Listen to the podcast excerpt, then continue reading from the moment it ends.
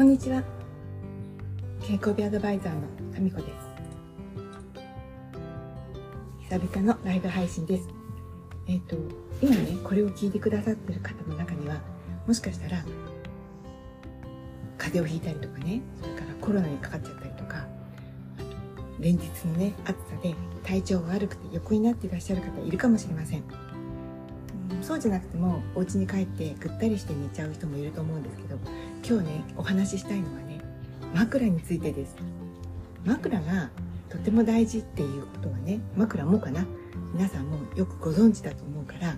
デパートとかね専門店に行った時に枕診断士っていう人がいて枕の高さを調節してくださったりするでしょう。あと素材がこれが合ってるとか合ってないとかね。で私もね実は枕の診断ができるんです。その中の一つで今日は皆さんが手軽にできる自分に合った枕の作り方をお伝えしたいと思います。それにはまず、えっと、薄手でもいいのでバスタオルを1枚とそれからもう一つスポーツタオルでもいいし、まあ、バスタオルでもいいかな。2つ用意してください。でねまずね一番重要なのはあなたが寝るベッドのマットレスの硬さです。それはね何がいいっていうわけじゃなくて自分がこだわってるのでもいいんだけれどそのマットレスの硬さお布団の硬さによってね枕の高さって変わってきます。それから2つ目あなたのねそれは今の姿勢に合わせて作るあの整える枕なのであなたの姿勢が例えばより猫背になったりとかよりなんかいい姿勢になったりするとその枕の形はね変わってきます。この2つが大事だからよくねデパートでちょっと自分の家とは違うマットレスの上でね診断士が測ってくださってすごい高い枕作ってくださる方いると思うんですけれどもそれがね一生使えるとは思わないでくださいね。それからご自分のお家のマットレスの時にそれが合ってるとは思わないでください。でまず作り方なんですけれども1枚目のバスタオルはまあまあな高さでこう三つ折りとか四つ折りとか自分の気に入った高さ作ってみます。そしてね2つ目はねちょっとこう細長く折って高さはね、えっと、頭に乗せるものよりはちょっと細めで幅もね首の幅ぐらい。私たちはね首枕って呼んでるんですけどそれを作っていきます。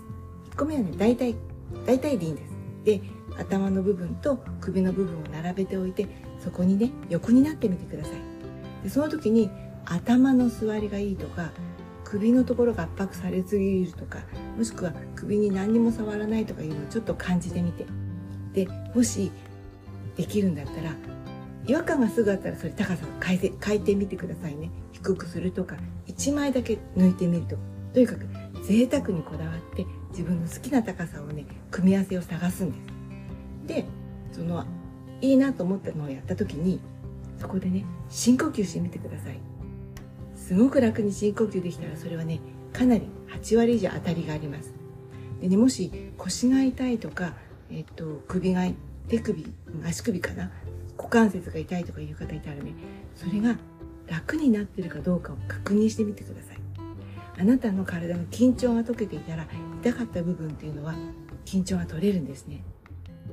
でね今は試しているからほんの数秒だったり1分 ,1 分ぐらいだと思ってるんですけど寝る時間ってすごく長いでしょ？短い人だって4時間ぐらいはそれ使いますよね。だからその積み重ねでね